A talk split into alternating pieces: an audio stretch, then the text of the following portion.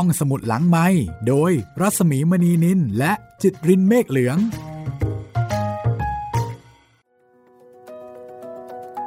ตอนรับคุณผู้ฟังเข้าใช้บริการห้องสมุดหลังใหม่ สวัสดีคุณจิตรินสวัสดีครับพี่หมี กลับมาที่หมู่บ้านไผ่แดงกันอีกครั้งหนึ่งเป็นครั้งที่ 8 แล้ว ครับ ตอนที่แล้วเราไปงานบวชมาเนาะพี่ คราวนี้จะชวนมาผจญมารค่ะโอ้โหนึกว่าเราอ่านพุทธประวัติอยู่ จะชวนมาผจญมารหรือเราอาจจะเป็นมารก็ได้เอ้านะคะอ่านดูแล้วหรือว่าฟังดูแล้วทำให้พี่หมีพูดอย่างนั้นล่ะครับ ก็มารในที่นี้ไม่ได้หมายถึงอ่ามารที่เป็นรูปแบบของมารนะคะ แต่เป็นมารที่พยายามทำให้พระที่กำลังบวชอยู่เนี่ย ต้องสึกอ่าก็เหมือนกับว่า เป็นอุปสรรคขัดขวางทำนองนั้นละค่ะ ไม่ว่าจะด้วยเหตุใดก็ตาม ใช่ หรือคำว่ามารบ่มี บารมีบ่เกิด ก็ไม่ได้หมายความว่า คนที่เป็นมารต้องเป็นจะต้องเป็นมารจริง ๆ ใช่ไหมครับ บางครั้งเราก็อาจจะเป็นมารของเพื่อนของพ่อของแม่ของใคร ที่เราใกล้ชิดก็ได้ครับ อันนี้ก็เหมือนกันค่ะ มาในที่นี้ไม่ใช่ใครอื่นนะคะ แต่เป็นคนที่รักใคร่ชอบพอ มีความรู้สึกที่ดีต่อกัน แล้วก็ในที่นี้ในตอนนี้เป็นคนที่ร่วมอุดมการเดียวกันค่ะ วันนี้ไผ่แดงตอนที่ 8 ค่ะ บทประพันธ์ของหม่อมราชวงศ์คึกฤทธิ์ปราโมทซึ่งก็กำลังเข้มข้นสนุกสนานมากขึ้นทุกทีนะคะ วันนี้เป็นตอนที่ชื่อว่าผจญมาร เรื่องราวของพระถมค่ะจำกันได้ใช่ไหมคะ บวชแก้บน 15 วันครับ พระถมเนี่ยไม่ใช่ย่อยเลยทีเดียวโอ้จำวีรกรรมได้ไหม ตัวแรงครับ ขึ้นไปชกไอ้ซ้อน แล้วก็หลังจากนั้นสักพักหนึ่งโดนเพื่อนๆลุมซ้อมเหมือนกัน แล้วก็โดนโดนพี่แกว่นเนี่ยเตะ แล้วก็โดนสมภารกลางป้าบอีกทีด้วยรู้สึกนะจะคะเป็นตัวโดนประจำกลุ่ม โดนตลอด แต่แม่คือยายผันนี่ดีใจมาก ที่พระถมยินยอมบวชให้กับแม่นะคะ แม้ว่าจะบวชแค่ 15 วันก็เถอะ ใจชื้นละยายผันดีใจมากผจญมาในที่นี้หมายถึงอะไรนะคะ คิดว่าคุณผู้ฟังอาจจะพอเดาได้แบบเราๆแล้วล่ะ เดี๋ยวติดตามกันต่อได้เลย แล้วก็ถ้าชอบไผ่แดงค่ะ นวนิยาย เสียสีสังคมและการเมือง ของหม่อมปราชวงคึกฤทธิ์ปราโมทนะคะ ซึ่งเราได้รับอนุญาตจากทางสถาบันคึกฤทธิ์แล้วก็จากทายาทโดยตรงค่ะ ให้นำมาถ่ายทอดได้ ถ้าชอบอย่าลืมบอกต่อนะคะ แชร์กระหน่ำกันได้เลยค่ะ ครับผมรับฟังได้หลากหลายช่องทางด้วยนะครับทั้งทางเว็บไซต์แล้วก็แอปพลิเคชันของไทย PBS Podcast แล้วก็ทาง Spotify Google Podcast Podbean แล้วก็รวมถึง YouTube ด้วยนะครับ พร้อมไหมคะ พร้อมครับ พร้อมจะเป็นมารหรือว่าพร้อมผจญมาร พร้อมเป็นผู้อ่านมากกว่าครับพี่ ถ้าเช่นนั้นไปผจญมารกับพระถมกันเลยค่ะ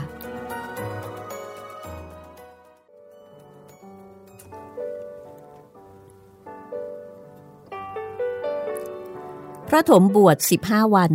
แล้วก็ยังไม่สึก เยพันผู้เป็นแม่ มีความปิติยินดีเสียนี่กระไร ส่วนสมภารกลางนั้นก็ปิติยินดีไม่น้อย ความรู้สึกของสมภารกลาง เทียบได้กับความยินดีของขุนพลผู้ทำศึกแล้วได้ชัยชนะอย่างงดงาม ในขณะที่พระถมยังอยู่ในระหว่างบวชแก้บน 15 วันนั้น เหตุการณ์ก็ดูเป็นที่เรียบร้อยปกติดี พญามารที่คอยผจญลูกศิษย์พระพุทธเจ้าก็ดูเหมือนจะติดกิจธุระทางอื่น ไม่มาเยี่ยมกลายที่วัดไผ่แดงเลย แต่พอบวชครบ 15 วันแล้ว ปรากฏว่า พระถมก็ได้บอกกับสมภารและก็โยมพร้อมๆกันว่า คิดว่าจะบวชต่อไปเรื่อยๆนะ ยังไม่มีกำหนดซึก นั่นล่ะ พญามารจึงเริ่มประดมกำลังพล ทุ่มเทใส่วัดไผ่แดง เปิดฉากทำสงครามอย่างรุนแรง กับสมภารกลางแล้วก็พระถมทันที สมภารกลางเคยสวดคาถาพาหุงจนขึ้นใจมาหลายปีดีดัก แต่คราวนี้เป็นคราวแรกที่ได้รู้แก่ใจ ว่าพญามารนนั้นมีแขนถึงพันหนึ่งจริง ๆ ไม่ใช่แต่เพียงแขนสองแขน อย่างคนธรรมดา แต่ถึงพญามารจะยกทัพแสนยากรมากมายสักเพียงใด สมภารกลางก็มิได้ย่อท้อ เพราะในใจนั้นนึกอย่างเบ่งๆว่า ในชีวิตบวชเรียนของตนได้ผจญมารมาแล้วหนักต่อหนัก รบกันครั้งใดก็เสมอกันไปทุกที สมภารกลางไม่เคยชนะมารก็จริง แต่มารก็ไม่เคยชนะสมภารกลางเลยสักครั้งเดียว มีแต่ต่อสู้กันจนบอบช้ำ ต้องรามือไปด้วยกันทั้งสองฝ่าย พอพระถมบวชได้ครบ 15 วันพอดี แก่นแก่นกำจร ก็พาสมัครพักพวกของเขามาที่วัด แก่นพาพวกพ้องของเขาโผล่ขึ้นมาบนกุฏิสมภารตอนเพนในขณะที่พระถมกำลังนั่งฉันข้าวอยู่กับสมภารกลางอย่างเงียบๆ แหมกำลังฉันเพลนอยู่พอดีทีเดียว เจ้าสายเอ่ยปากขึ้นกับพระถมก่อนคนอื่น จะฉันไปทำไมนะครับ เพลน พวกผมมารับกันพร้อมอยู่ที่นี่แล้ว วันนี้ก็ครบวันศึก จะโมไปฉันเพนอยู่ทำไมให้ท้องมันอิ่มเสียเปล่าๆรีบๆศึกออกมา แล้วก็ไปกินข้าวบ้านพร้อม ๆ กันให้มันสนุกจะไม่ดีหรอ เจ้าสายนี่ก็เป็นหนึ่งในลูกสมุนของพี่แก่นแก่นกำจรของพระถม เมื่อเจ้าสายพูดเช่นนั้น สมพันธ์กลางก็ไม่ได้พูดจาโต้ตอบแต่อย่างใดตาเหลือบตามองดูหน้าพระถม ก็เห็นพระถมนั้นกลมหน้ากลมตาฉันข้าวอย่างสงบ ไม่ได้แสดงกิริยาอาการว่าสนใจในคำพูดของเจ้าสายแต่อย่างไรเลย จากนั้นเจ้าเทียม สมุนอีกคน ของนายแก่นแก่นกำจร ก็พูดสอดขึ้นมาอีกว่า ฉันเพลนแล้วก็รัตนาท่านสมภารให้รีบศึกเสียเถิดครับ จะได้รับไป พวกผมเตรียมรับไว้ที่บ้านพี่แก่นเรียบร้อยแล้ว เจ้าซ้อนเขาไปได้เหล้าชนชั้นเรามาสองไหผมชิมดูเมื่อเช้านี้ เหลือใจละแรงกว่าเหล้ารัฐบาลสักร้อยเท่าเห็นจะได้ ใสแจ๋วเป็นตาตะกะแตนไปเลย พี่แกวนเขายังสู้หาน้ำตาลเมาไว้ไหหนึ่ง แล้วก็น้ำขาวอีกไหซองใหญ่ๆปะพูดแล้วน้ำลายไหล เห็นพี่สร้อยลงเรือไปแต่เช้า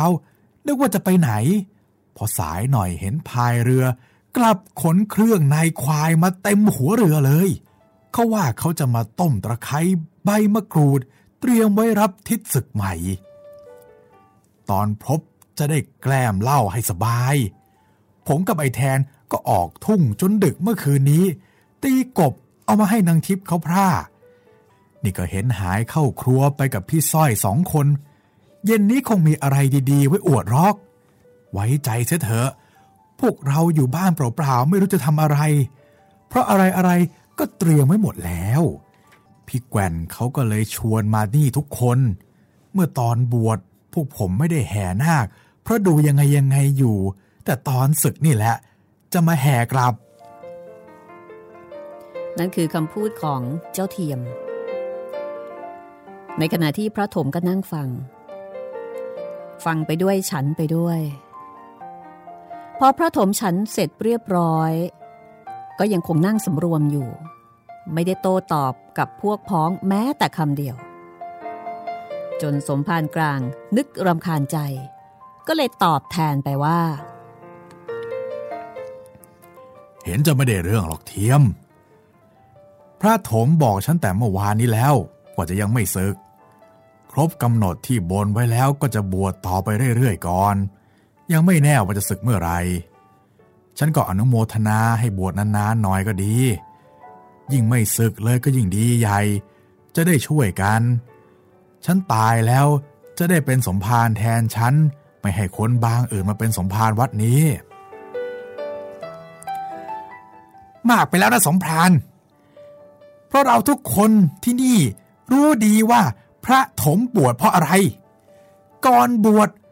เราได้พูดกันแล้วถี่ถ้วนไม่มีอะไรเหลือที่จะสงสัยได้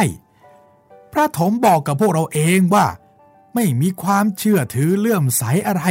ในลัทธิคร่ำคร่าของสมภารเลย แต่เมื่อจำใจต้องอยู่กับแม่ จะทิ้งขว้างหรือว่าลบลีกไปไหนก็ไม่ได้ พระถมก็บวชเพื่อซื้อความรำคาญให้แม่ ได้หมดกังวลเสียที ที่พูดกันไว้ ฉันยังจำติดหูได้เลย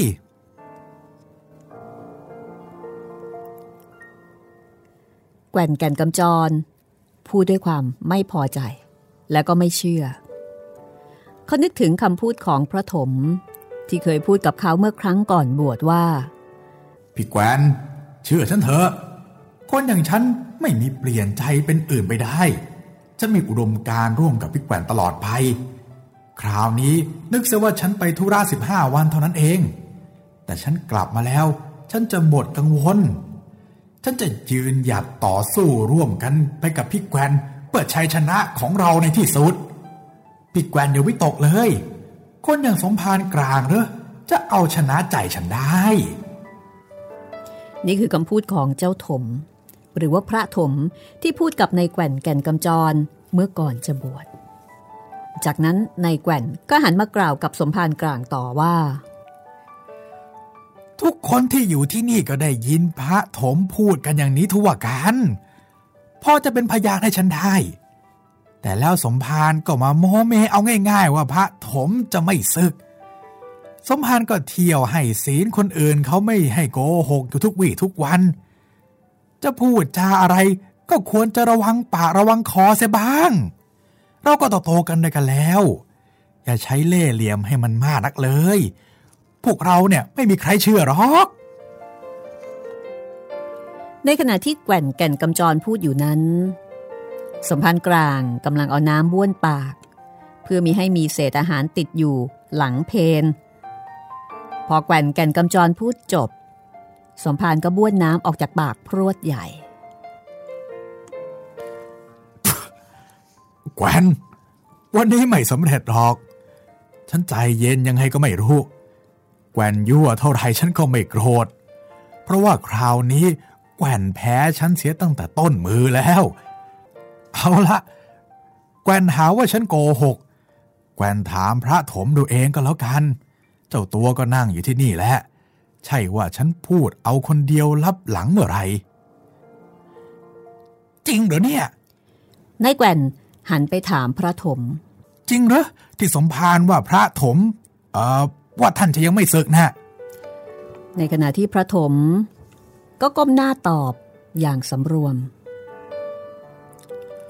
ทีแรกฉันก็คิดไว้เหมือนกันว่า ครบ 15 วันแล้วจะศึก ที่พูดไว้ก่อนบวช ก็พูดไปด้วยจริง ในใจตอนนั้นไม่ได้มุสาพูดเลย แต่พอบวชมาได้สักสี่ซ้าห้าวัน ใจฉันก็เปลี่ยนไป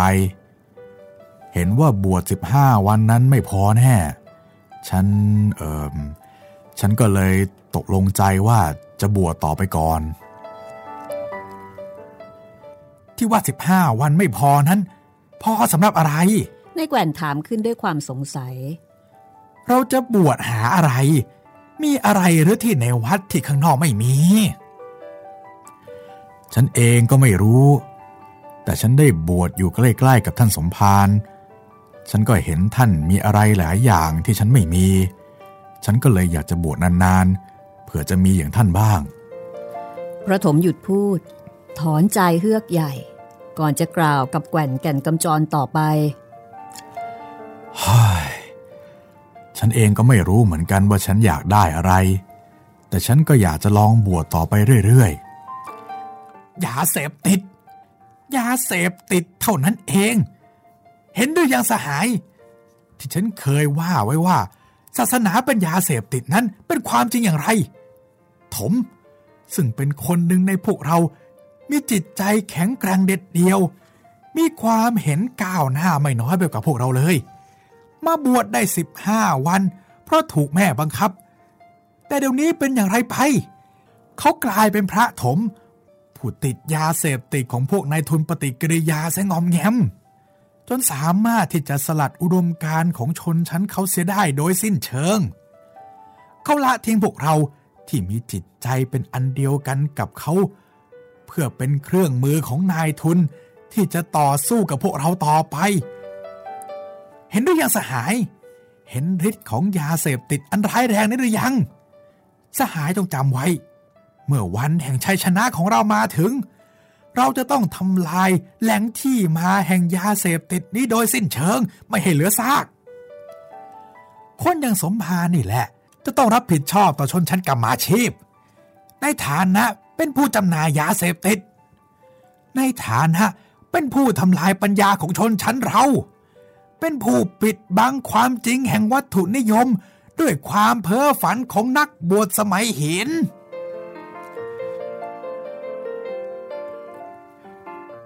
อืมเอาเข้าไป สมภารกลางพูดพรางจิ้มฟันไปพราง อะไรอะไรก็มาลงที่ข้าคนเดียว เฮ้ย ข้าก็คอยสู้กับความกับชนชั้นอะไรของเองอยู่เนี่ยแหละ แต่เท่าไรก็ไม่เห็นมันจะเอาจริงกันสักที อย่าไปโทษท่านสมภารเลยพี่แกวนไม่โทษสมภารแล้วจะไปโทษใครฮะ ใครเล่าที่เป็นคนเปลี่ยนจิตใจของถมใครเล่าที่เอาคำสั่งสอนของสิทธราธะมาเผยแพร่คำสั่งสอนเรื่องชาตินี้ชาติหน้าที่ไม่มีใครพิสูจน์ได้ ใครเล่า ที่เป็นผู้สนับสนุนธรรมะของสิทธารถะ ซึ่งตั้งอยู่บนเมฆบอกแห่งความฝัน ธรรมะที่ไม่ยอมรับความจริงใจเรื่องวัตถุ ธรรมะที่โง่พอ ที่จะปฏิเสธวัตถุว่าไม่มีตัวตน ไม่ใช่ว่าของเขาของเราคำสั่งสอนเช่นนี้ ลัทธิวัตถุนิยมไดอะเล็กติก ได้พิสูจน์ให้เห็นแล้วว่าเป็นเท็จโดยสิ้นเชิง ไม่มีอะไรเป็นสาระเลยช้าๆไอ้หมอนี่รู้ทำชั้นสูง สมภารกลางซึ่งนั่งฟังก็ร้องขึ้นอย่างสนุก ท่านสมภารท่านไม่ได้สอนอะไรฉันเท่าไหร่หรอก ฉันเพิ่งบวชมาได้สิบห้าวัน ยังไม่ได้เริ่มเรียนอะไรนักหนา อ้าว พูดไปพูดมา ไหนขายอาจารย์เข้าให้แล้วล่ะ สมภารกลางพูดแล้วก็หัวเราะ แต่ก็เอาเถอะ ความจริงก็เป็นเช่นนั้นแหละ ฉันนึกว่าจะบวชกันเพียงสิบห้าวัน ก็ได้แต่คุมคุมๆอยู่ พอไม่ให้ผิดวินัย ถ้ารู้ว่าจะบวชนานๆ ก็จะได้สั่งสอนกันเสียแล้วสิ แต่สหายแกวนสหายไปเอามาจากไหนว่าธรรมะของพระพุทธเจ้าปฏิเสธวัตถุ ที่ไหนสิอีกล่ะ สมภารเองนะสิ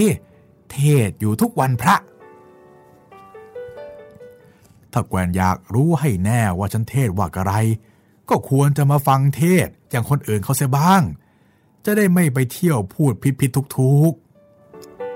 สมภารกลางอธิบายกับนายแกวนว่าแท้จริงแล้ว พระพุทธเจ้าไม่เคยสอนใครว่าวัตถุนั้นไม่มีเลย พระพุทธเจ้าบอกว่ามันมีจริง และก็มีมากเสียด้วย เพราะฉะนั้นมันถึงน่ากลัว เพราะวัตถุที่มันมีจริงนั่นแหละ มันไม่ได้อยู่ยั่งยืน เกิดมาแล้วก็เสื่อมโทรมผุพังไป ใครไปรักไปยึดถือเข้า ก็ต้องเกิดทุกข์ ของอะไรที่มีวันนี้แล้วก็รักมัน วันนี้พรุ่งนี้อาจหมดไปแล้วก็ได้ ถ้าเราทำใจไม่ถูกก็กระวนกระวาย เกิดความเสียดาย เที่ยวเอะอะด่าคนอื่น ให้เขาพลอยรำคาญไปด้วย ฉันก็ไม่ได้เป็นพระนักเรียนมีความรู้สูงส่งอะไรหรอกแกวนแต่ที่ศาสดาของฉันสั่งสอนไว้ว่าอย่างไรนั้น ฉันก็พยายามศึกษาเอาเองจากตำรับตำราที่ท่านเขียนกันไว้ แกวนสงสัยอะไร ฉันก็พอจะบอกให้ได้บ้าง ว่าแต่ไอ้ลัทธิวัตถุนิยมอะไรของแกวนเนี่ยมันติ๊กติ๊ก เป็นนาฬิกา ตั้งแต่เกิดมาฉันก็เพิ่งได้ยินเนี่ยแหละแกวนไปเอาตำรับมาจากไหนฮะ ฟังดูมันชอบกลนัก ข่าวมาร์กปราดฝรั่งเขาเขียนไว้ ในแกวนพูดอย่างพยองในอุดมการณ์ของตนแหม่เว้ยแกวนเดี๋ยวนี้แตกฉานจนอ่านตำราภาษาฝรั่งออกแล้วเหรอไปแอบเรียนมาจากไหนเมื่อไหรไม่เห็นบอกให้ฉันรู้บ้างเลย อ่านหรือไม่อ่านไม่สำคัญหรอก ความจริงย่อมเป็นความจริงเสมอแหละในแกวนพูดอย่างหัวเสีย ฉันบอกแกวนไปศึกษาตำราของแกวนให้มากๆเสียก่อนดีกว่า แล้วค่อยนัดมาเทศทำมาดคู่กับฉันสักวันมาปูดชาวิสัชนากันวันนี้ก็เสียเปรียบฉันแย่ เพราะฉันลงทุนอ่านตำราของฉันมาเกือบล้มเกือบตาย เอ๊ะ นี่จะไม่ศึกกันจริงๆเหรอเนี่ย เจ้าเทียมเอ่ยขึ้นมาบ้าง พรางพูดถึงข้าวของที่เตรียมเอาไว้เลี้ยงกันวันนี้ ว่าจะเป็นอย่างไร ไม่สำเร็จหรอกเทียม เอาเหล้าเอาข้าวมาล่อให้พระศึกนะ่ะ เห็นจะไม่สำเร็จหรอก เอาไว้เมื่อเทียมสมัครผู้แทนก่อนเถอะเขาใช้วิธีนี้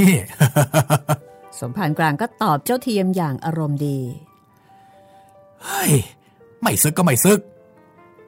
สมภารจะนึกว่าเราแพ้นะ คราวนี้สมภารรุกรานเข้ามาก่อน เราจะต่อสู้กับสมภารทุกวิถีทาง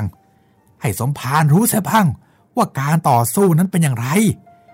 คนอย่างสมภารดีแต่กินแล้วก็นอน คอยดูไปเถอะว่าเราต่อสู้กับศัตรูของเรายังไง ในแกวนประกาศกล้องในขณะที่สมภารกลาง ก็ตอบในแกวนไปว่า ฉันไม่มีเวลาจะไปต่อสู้กับแกวนรอก เพราะว่าทุกวัน แม้จนเวลานี้ ฉันก็ต่อสู้กับตัวเองอยู่ทุกขณะ หนักเต็มทีทีเดียวสหายเอ้ย จากนั้นแก่นแก่นกำจรก็พาพวกพ้องของเขาลงจากกุฏิไป และตั้งแต่วันนั้นเป็นต้นมา แก่นและพวกพ้องก็ไม่ได้มาเหยียบวัดไผ่แดงอีกเลย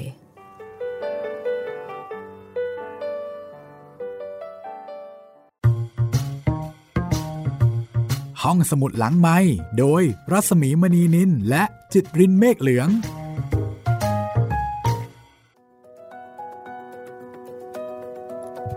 คราวนี้สมภารกลางดูเหมือนว่าจะแบบชิวๆสบายไม่ได้กังวลหรือไม่ได้โมโหมากครับ เพราะว่าคราวนี้มีๆเป็หลันกต่อฐานมีหลักฐานอยู่ เหมือนกับสามารถช่วงชิงมวลชนมาได้ใช่อย่างน้อยๆก็หนึ่งคนแล้วล่ะ ครับ แล้วก็ที่สำคัญคือพระถมนี่ก็เป็นตัวแรงใช่ไหมคะ ใช่อ่าเป็นตัวแรงเป็นตัวสำคัญในทีมของพี่แก่นแก่นกำจร เมื่อสูญเสียสมาชิกที่มีความแรงตัวเอไปแบบนี้นี่แน่นอน ย่อมมีความกระเทือนนะคะ ต่อเสถียรภาพภายในกลุ่มของนายแก่นเป็นอย่างมาก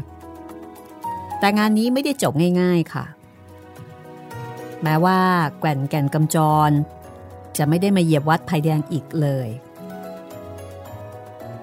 แต่เขาและพักพวกก็มีวิธีการในการที่จะกดดันพระถมต่อไป สงก็เป็นมารจริงไม่เบาเลยทีเดียวนะคะๆครับ แต่ก็น่าเห็นใจที่ว่า โอ้โห ดีใจอะที่เพื่อนจะสึกนึกออกไหมครับ คือเขาเนี่ยเป็นกลุ่มเป็นกวนที่มีความแน่นแฟ้นต่อกันและกันมาก คือ มีความรักกันแล้วก็ผูกพันกัน ร่วมอุดมการณ์เดียวกัน เมื่อเพื่อนบอกว่าโอเค เดี๋ยวจะไปบวช15 วันโอ้โหพี่ ฉันไปบวชแก้บน พี่ก็คิดซะว่าฉันไปธุระกันละกัน เดี๋ยวก็กลับแล้วเออเดี๋ยวก็เจอกัน ทีนี้พอมาเจอกัน ก็ดีใจแหมมีการทำข้าวปลาอาหารเลี้ยงใหญ่ โอ้ยแบบมีอะไรนะต้มโอ้เครื่องในวัวครับแล้วก็ไปหากบมาได้ มีเหล้าอย่างโน้นอย่างนี้อย่างนั้นวันนี้ล่ะจะฉลองใหญ่ แต่ปรากฏว่า การไม่ได้เป็นไปอย่างที่คิด กระถินคว่ำครับ ก็น่าเห็นใจพี่แกว่นนะคะ ที่จะต้องอารมณ์เสีย ในขณะที่สมภารกลางโอ้โห วันนี้แบบเยือกเย็นเป็นพิเศษ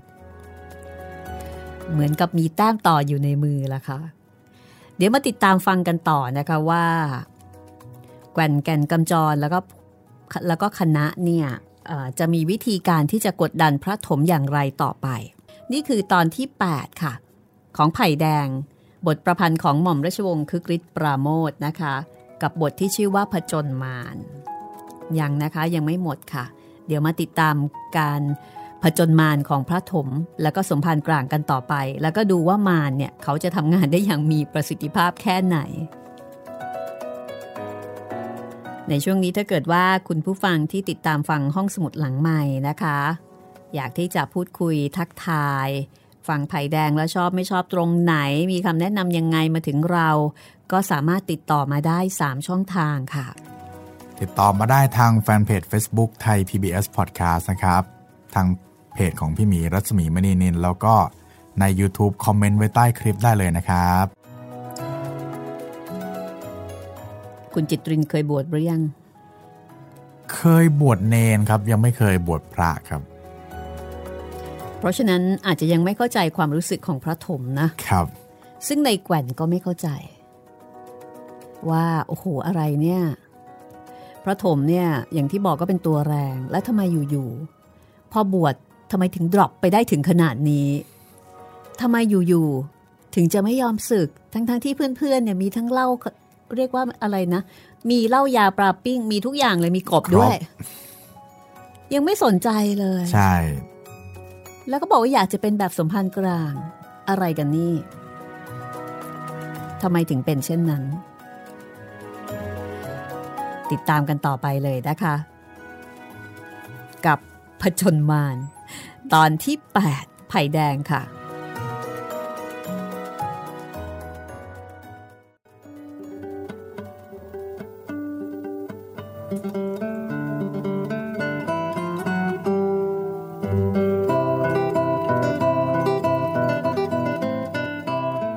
ตั้งแต่วันที่แก่นแก่นกำจร แล้วก็พักพวก ก้าวลงจากสาราวัดไผ่แดง แล้วก็ไม่ได้มาเหยียบวัดไผ่แดงอีกเลยนั้น ทุกครั้งที่พระถมออกจากวัด จะถูกคนที่ไม่เห็นตัว ตะโกนถากถางหรือว่าเหยียบยาม ด้วยถ้อยคำประชดประชัน หรือว่าหยาบคาย บางครั้งพระถมออกไปรับบาตรก็จะมีเด็ก ซึ่งคงจะมีใครใช้มาเอาเข้าบูดบ้าง ปลาเน่าบ้าง มาใส่บาตรแต่การกระทำเหล่านี้ ดูเหมือนจะทำให้พระถม ยิ่งมีความหนักแน่นยิ่งขึ้นในสมณเพศ ยิ่งถูกลวนลามมากขึ้น พระถมก็ยิ่งมีราศีผุดผ่องขึ้นทุกวันทำเอาสมภารกลาง เลื่อมใสอัศจรรย์ใจ แล้วก็เผลอไปนึกว่าตนได้ชัยชนะจากพญามารไว้แล้วอย่างงดงามต่ขุนมารนนั้นมีถึงพันแขน เมื่อแขนหนึ่งพ่ายไป ขุนมารก็ใช้แขนอื่นเข้าตีวัดไผ่แดง วันหนึ่ง มีงานเลี้ยงพระที่วัดกำนันเจิงก็ยกของเลี้ยงพระขึ้นมาบนศาลาการเปลี่ยน มีผู้หญิงสาว ถือขันข้าวตามหลังขึ้นมา คนที่นั่งอยู่บนศาลา ต่างพากันแลตามหญิงสาวคนนั้นด้วยความพิศวง เพราะว่านอกจากจะเป็นคนแปลกหน้าในบางไผ่แดงแล้ว หญิงสาวคนนั้น ยังงดงามอย่างที่ไม่มีใครเคยเห็นมาก่อน งามชนิดที่เรียกกันว่า ผิวเป็นแตงร่มใบ ดวงตาหยาดเยิ้มดึงหัวใจชาย งามพร้อมทั้งจริตจักาน ดูเท่าไหร่ก็วางตาไม่ลงกำนันเจอมาถึงก็นั่งลงไหว้สมภารแล้วก็กล่าวแนะนำว่านางหนูนี่หลานสาวผมเองขอรับท่านสมภารชื่อนางแว่น ลูกนางจีบ น้องสาวผม ที่เขาได้ผัวไปอยู่อยุธยานั่นไง พ่อตายไปนานแล้ว แม่ก็มาตายอีกคนนางแว่นก็ยังเป็นสาวทั้งแท่ง จะทิ้งไว้ทางโน้นก็ไม่ได้ ผมก็เลยขอรับมาอยู่ด้วยกันที่นี่เอานางหนูไหว้ท่านสมภารสิลูกเฮ้ยเต็มทีขอรับ เด็กเล็กสมัยนี้ มือไม้มันแข็ง เห็นพระเห็นเจ้า ไม่เห็นมันไหว้มันกราบเลย ในขณะนั้น เจ้าหนุ่มหลายคนแห่งบางไผ่แดง ที่แลดูนางแว่นเป็นตาเดียวกัน ต่างพากันเงี่ยหูฟังตอนกำนันเจิมพูด และเมื่อได้ยินว่านางแว่นยังเป็นสาวทั้งแท่งลูกผัวไม่มี เจ้าหนุ่มทั้งหลายก็ดูเหมือนจะกระปรี้กระเปร่าทุกคนไป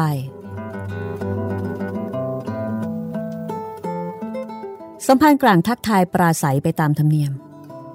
แต่ตานั้น บังเอิญเหลือบไปยังพระถม เห็นนั่งปากอ้าตาค้าง มองนางแว่นอยู่อย่างสนใจ สมภารก็เริ่มใจคอไม่ดี เฝ้าจับตาสังเกตอากับกิริยาอยู่ พอตอนพระกำลังจะฉันนางแว่นก็เข้าไปตักข้าวใส่บาตรพระ พระถมก็ยังคงจ้องหน้านางแว่นอยู่ พอนางแว่นเข้าไปตรงหน้า ก็สบตากับพระถมพอดี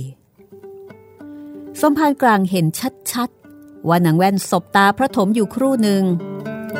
แล้วก็หลบตาลง แก้มนั้นแดงเรื่อๆขึ้นมา สมภารเห็นอย่างนี้แล้วก็ยิ่งกลุ้ม แต่ก็จนใจ ไม่รู้จะทำกระไรได้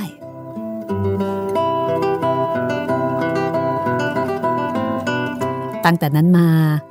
นางแว่นก็มาทำบุญที่วัดบ่อยๆ ในตอนแรกๆ ก็เพียงแต่เอาของมาถวายสมภารแต่ในตอนหลังก็เผื่อแผ่ไปถึงพระถม แล้วพอคุ้นเคยกันเข้า ก็กลายเป็นว่า เอาของมาถวายพระถมองค์เดียวสมภารกลางดูกิริยาอาการของนางแว่นกับพระถมแล้ว ก็ชักจะเห็นว่าตนคงจะเป็นฝ่ายแพ้พยามารเสียแล้ว แต่พระถมก็ไม่ได้แสดงกิริยาอาการหนักเบาถึงกับสมภารจะตักเตือนได้ สมภารกลางจึงได้แต่นิ่ง นั่งรอวันที่พระถมจะมาบอกขอศึกออกเป็นคารวาสแต่สมภารก็รอเปล่า เพราะว่าเวลานั้นล่วงไปเรื่อยๆ เดือนหนึ่งก็แล้วสองเดือนก็แล้วสามเดือนสี่เดือนก็แล้วนางแว่นก็ยังทำบุญที่วัดอยู่เรื่อยๆ ในขณะที่พระถมก็ยังสงบนิ่งดีอยู่มีได้เคยออกปากว่าจะศึก สมภารกลาง ก็ได้แต่ประหลาดใจอยู่ครันครัน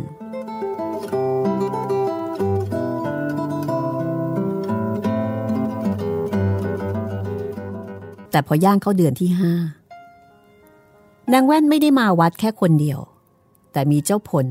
หนุ่มชะกันอีกคนหนึ่งในบางไผ่แดง ติดตามมาทำบุญด้วยเสมอนางแว่นกับเจ้าผล แสดงอาการว่าสนิทสนมกันมาก มีพูดจาหยอกล้อเล่นหัวกันอยู่บ่อยๆ ตั้งแต่นั้นมา สมภารกลางก็เริ่มสังเกตเห็นว่า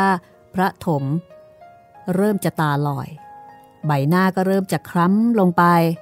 หมดราศีที่เคยมีมาแต่ก่อน พอนางแว่นกับเจ้าผลมาวัดด้วยกันสักเจ็ดแปดครั้ง พระถมก็มาลาศึกกับสมภารในวันหนึ่ง สมภารกลางจะซักถามสาเหตุอย่างไร พระถมก็ไม่ยอมพูด บอกแต่ว่า ผมทำบุญมาแต่เพียงเท่านี้แหละครับ ผมขอศึกเสียทีเถิด พระถมศึกออกไปเป็นทิศถม หลังจากที่ได้บวชเรียนมาหลายเดือน เย็นวันที่ทิศถมออกจากวัด ก็กลับไปที่บ้านเงียบๆ วันนั้น สมภารกลางรู้สึกว้าเว แล้วก็ท้อถอยอย่างมาก เมื่อสะกดใจอย่างไรก็ไม่อยู่ สมภารก็บ่ายหน้าเข้าโบสถ์ไปเล่าเรื่องทั้งหมด ให้หลวงพ่อพระประธานฟัง อย่าท้อถอยไปเลยสมภาร ถึงวันนี้จะเสียเบี้ยไปตัวหนึ่ง แต่ขุนก็ยังอยู่ หมากกระดานนี้ยังไม่แพ้หรอก แต่ผมไม่เข้าใจจริง ๆ นะขอรับหลวงพ่อ สมพันธ์กลางยังไม่หายคล้องใจ ว่าทำไมตอนที่บวชใหม่ๆ พระถมถูกเพื่อนฝูงเล่นรังแก แต่พระถมก็ยังทนได้ไม่สึก ส่วนกรณีของนางแว่น ถ้าพระถมนึกชอบนางแว่นทำไมถึงไม่สึกตั้งแต่แรกรู้จัก คือถ้าสึกตั้งแต่ตอนนั้น สมภารกลางก็พอจะเข้าใจ แต่นี่ พอนางแว่นมีเจ้าผลมาติดตาม พระถมกลับสึกออกไป สมภารกลางก็เลยบอกกับพระประธานว่า งงไปหมด มองไม่ออกเลยโลกนี้ สมภารอย่าวิตกไปเลย เอาอย่างนี้ดีกว่า ฉันจะเล่านิทานชาดกให้สมภารฟังเพลินๆ จะได้หายกลุ้มใจหลวงพ่อเล่าว่า ครั้งหนึ่ง มีพี่น้องสองคน คนพี่บวชเป็นพระมาก่อน คนน้องบวชทีหลัง พระองค์พี่ไม่ใยดีต่อลาบสักการะ ออกไปจำศีลภาวนาบำเพ็ญสมถะอยู่ในถ้ำแต่องค์เดียวในป่า ส่วนพระองค์น้องนั้น ร่ำเรียนทางปฏิบัติที่วัดในเมือง พระองค์พี่จำศีลภาวนาอยู่ในป่านานหลายสิบพรรษา จนชราภาพมากลงแล้ว วันหนึ่ง ก็มีพญามารเหาะผ่านถ้ำที่ท่านจำศีลอยู่นั้น เรามาถึงตรงนี้สมภารกลางก็เริ่มซักเหมือนเด็กๆ ที่มาฟังนิทานว่า มารตัวไหนขอรับหลวงพ่อ มารมีมากตัวเหลือเกิน อิตาสหัสสภาหูตัวที่เคยประจนพระพุทธเจ้านั่นแหละเป็นหัวหน้าใหญ่ของมารทีเดียว พอพญามารเหาะผ่านถ้ำมา ก็แลเห็นมารเล็กมารน้อยหลายตัวกำลังผจญพระองค์พี่นั้นอยู่ บางตัวก็เอาผู้หญิงสวยๆ มาฟ้อนปรำให้ดู บางตัวก็เอาอาหารทิพมาวางลงตรงหน้าแล้วก็ชวนให้ท่านกิน บางตัวก็ขู่สำทับหลอกร้อนต่างๆ แต่หลวงตาองค์นั้นท่านก็ไม่กลัว กลับไล่ตะเพิดมารเล็กมารน้อยที่มาผจญนั้นจนแตกกระจัดกระจายไปพญามารก็หยุดดูอยู่ครู่หนึ่ง แล้วก็พูดกับพวกมารเล็กมารน้อยเหล่านั้นว่า สหาย เรื่องมารผจญพระนี้ ฉันพอจะมีความรู้อยู่บ้างเล็กน้อย ขอฉันลองสักทีได้ไหม เมื่อมารอื่นตกลงยินยอมแล้ว พญามารก็เข้าไปกระซิบที่หูหลวงตาองค์นั้นว่า ท่านครับ ท่านมามัวจำศีลภาวนาอยู่ทำไม น้องชายท่านที่บวชทีหลังนั้น ได้เป็นสมเด็จพระราชาคณะไปแล้ว เท่านั้นเอง หน้าหลวงตาก็สลดลงอย่างเห็นได้ชัด เพราะความริษยาพญามารถอยห่างออกมายืนดู แล้วก็บอกกับมารอื่น ๆว่า สู้ต่อไปเถอสหาย แต่วิธีที่ฉันทำให้ดูนี้ ใช้บ่อยๆ หน่อยก็จะดี ว่าแล้วพญามารก็เหาะต่อไป พอหลวงพ่อเล่านิทานจบแล้ว ก็นั่งยิ้ม และสมภารกลางก็ได้แต่อมยิ้มอยู่คนเดียวในโบสถ์นั่น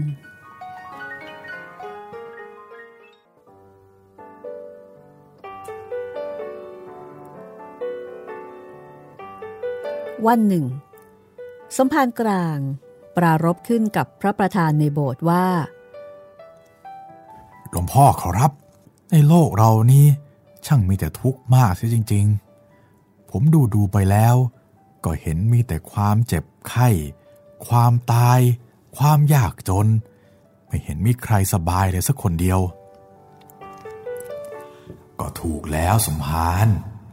แล้วสมภารโทษใครว่าเป็นต้นเหตุแห่งทุกเหล่านี้เล่า ผมจะไปโทษใครเล่าขอรับหลวงพ่อ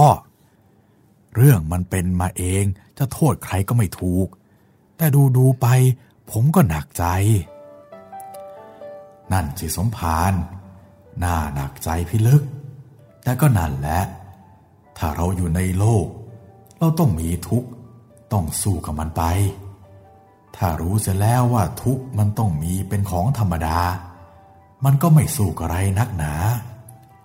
พอมีสติสู้กับมันไปได้ แต่ถ้าเราไม่ยอมรับทุกข์เป็นของธรรมดา เห็นมันเป็นเรื่องพิเศษ หรือเป็นเรื่องที่ไม่น่าจะเป็นเรา ก็กระวนกระวายใจหนัก เกิดทุกข์ขึ้นมาก็แพ้ทุกข์ไปเสียครึ่งตัวแล้ว ไม่ทำอะไรไม่ถูกเลย เป็นอันว่าต้องปล่อยให้มันเป็นไปตามเรื่องของมันอย่างนั้นหรอครับ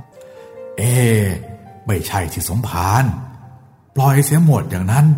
ก็จะอยู่ไปทำไมกันหลวงพ่อพระประธานบอกว่า เมื่อเรารู้ว่าโลกนี้มีทุกข์ เราก็ต้องศึกษามันให้รู้ว่า มีเหตุมาจากไหน เพื่อที่จะได้ระงับได้ถูก บางทีก็ป้องกันเสียก่อนที่มันจะมาถึงตัวเรา หรือถ้าป้องกันไม่ไหว เมื่อเกิดขึ้นแล้วก็จะได้ช่วยกันแก้ไข ผ่อนหนักเป็นเบาอย่างนั้นจึงจะถูก แต่ก่อนอื่น เราต้องรู้ความจริง ถ้าไม่รู้ความจริง ก็ทำอะไรไม่ได้ สมภารก็รู้อริยสัจสี่แล้วไม่ใช่เหรอ ก็เคยได้ยินท่านว่าไว้ขอรับหลวงพ่อ แต่จะว่ารู้ เห็นจะไม่รู้ เพราะว่าถ้ารู้จริง ผมคงสำเร็จเป็นพระอรหันต์ไปแล้วกระมัง เออ สมภารว่าก็ชอบคน ถ้าอย่างนั้นก็อย่าเพิ่งไปสำเร็จเสียเลย อยู่เป็นสมภารไปก่อนเถอะ ความทุกข์ในโลกนี้มันยังมีอีกมากนักที่สมภารยังไม่รู้จัก เออ ที่สมภารมาพูดเรื่องทุกนี้ สมภารมีทุกข์อะไรหรือเปล่าอ๋อเปล่าครับ ส่วนตัวผมก็ไม่ทุกข์อะไร ผมเห็นแต่ว่าในโลกนี้มันมีทุกข์เท่านั้นเอง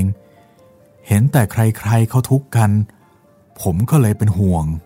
เกิดมาแล้วมันก็ต้องทุกข์ทั้งนั้น สมพันธ์กลางก็ถามต่อไปว่า แล้วแม้แต่สิงสาราสัตว์ ต้นหมากรากไม้ก็ต้องเป็นทุกข์ด้วยหรือ หลวงพ่อบอกว่า ถ้าเกิดแล้วก็ต้องทุกข์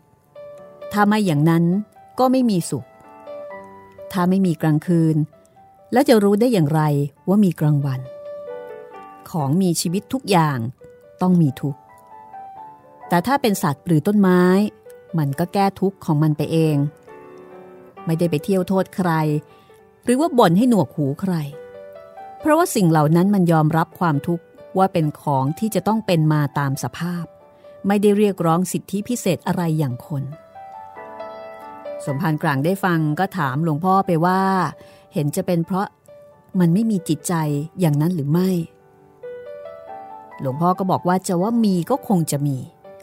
เพราะว่ามันก็รู้ทุกข์รู้สุข แต่น่าจะเป็นเพราะมันไม่ยึดถืออะไรมาก มันก็เลยไม่ทุกข์ ขอประทานโทษเถอะครับหลวงพ่อ เอ่อ ผมสงสัยจริง ๆ หลวงพ่อพูดราวกับว่า ถ้าจะให้ดีแล้ว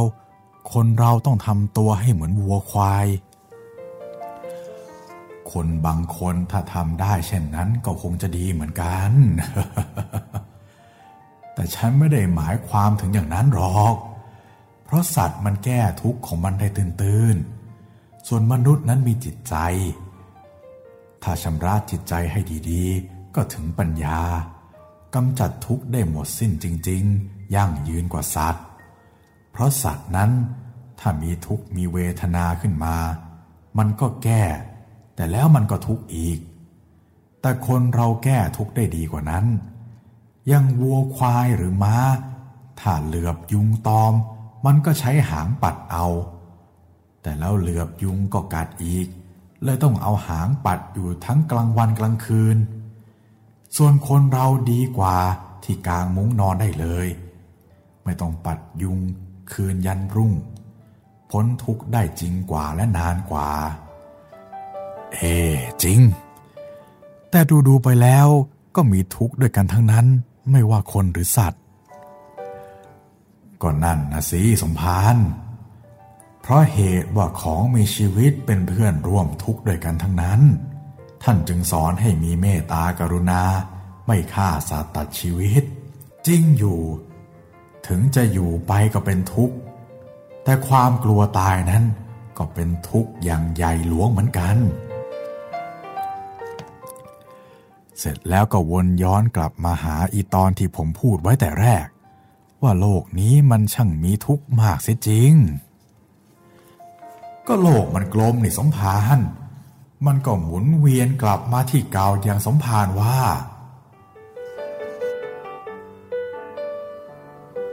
ในขณะที่สมภารกลางนั่งอยู่คนเดียวในโบสถ์นั้น สมภารกลางยังไม่รู้ว่า ทุกข์กำลังเกิดขึ้นแล้วในไผ่แดง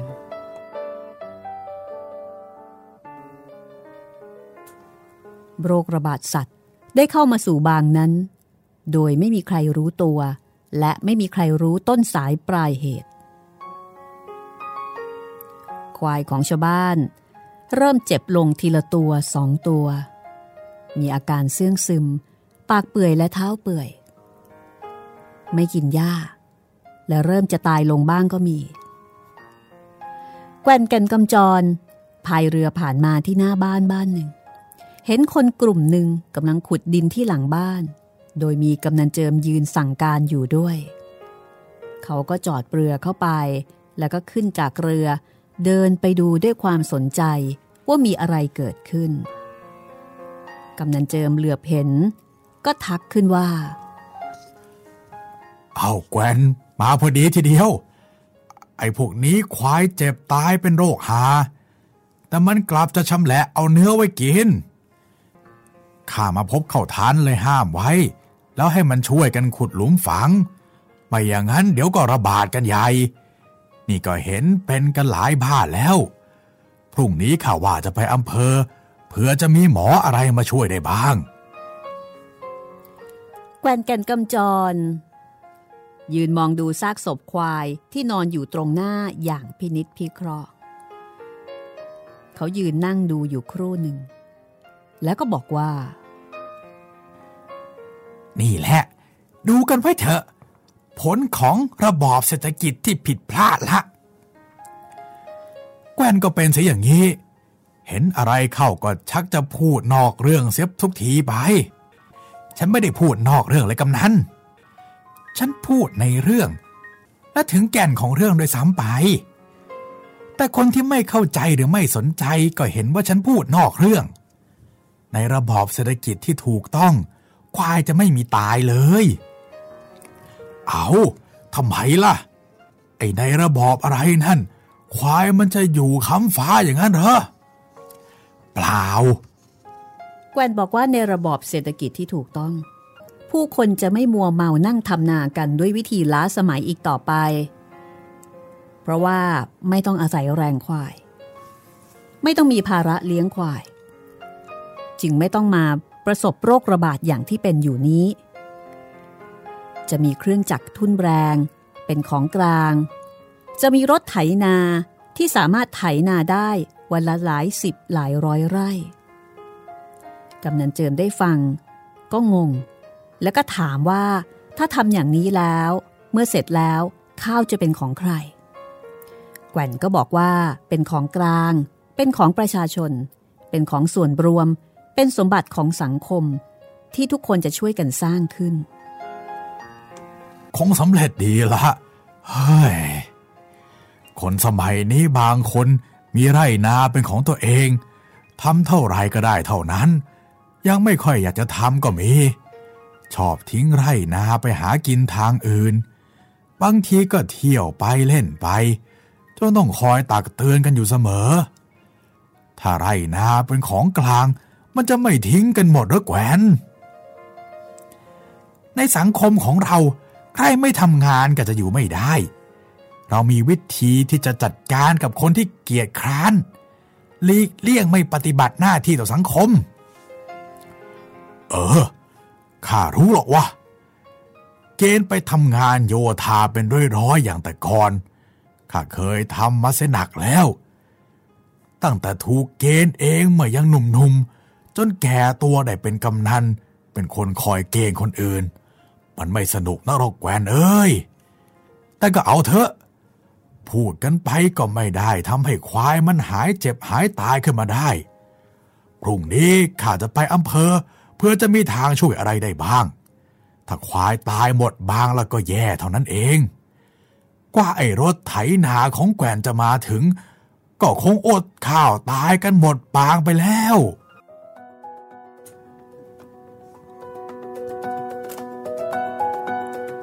ในยุคนั้นสมัยนั้น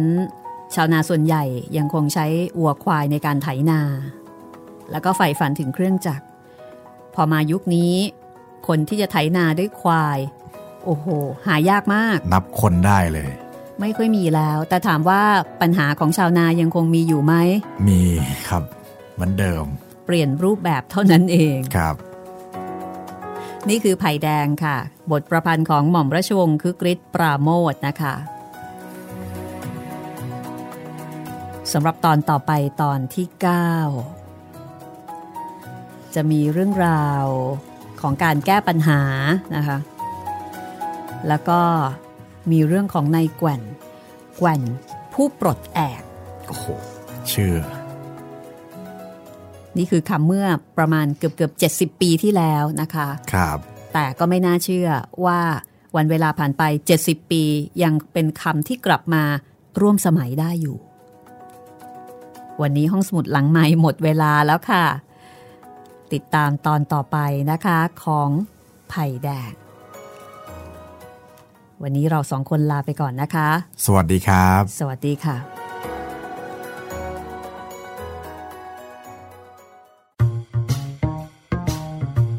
ห้องสมุดหลังไม้โดยรัสมีมณีนินและจิตรินเมฆเหลือง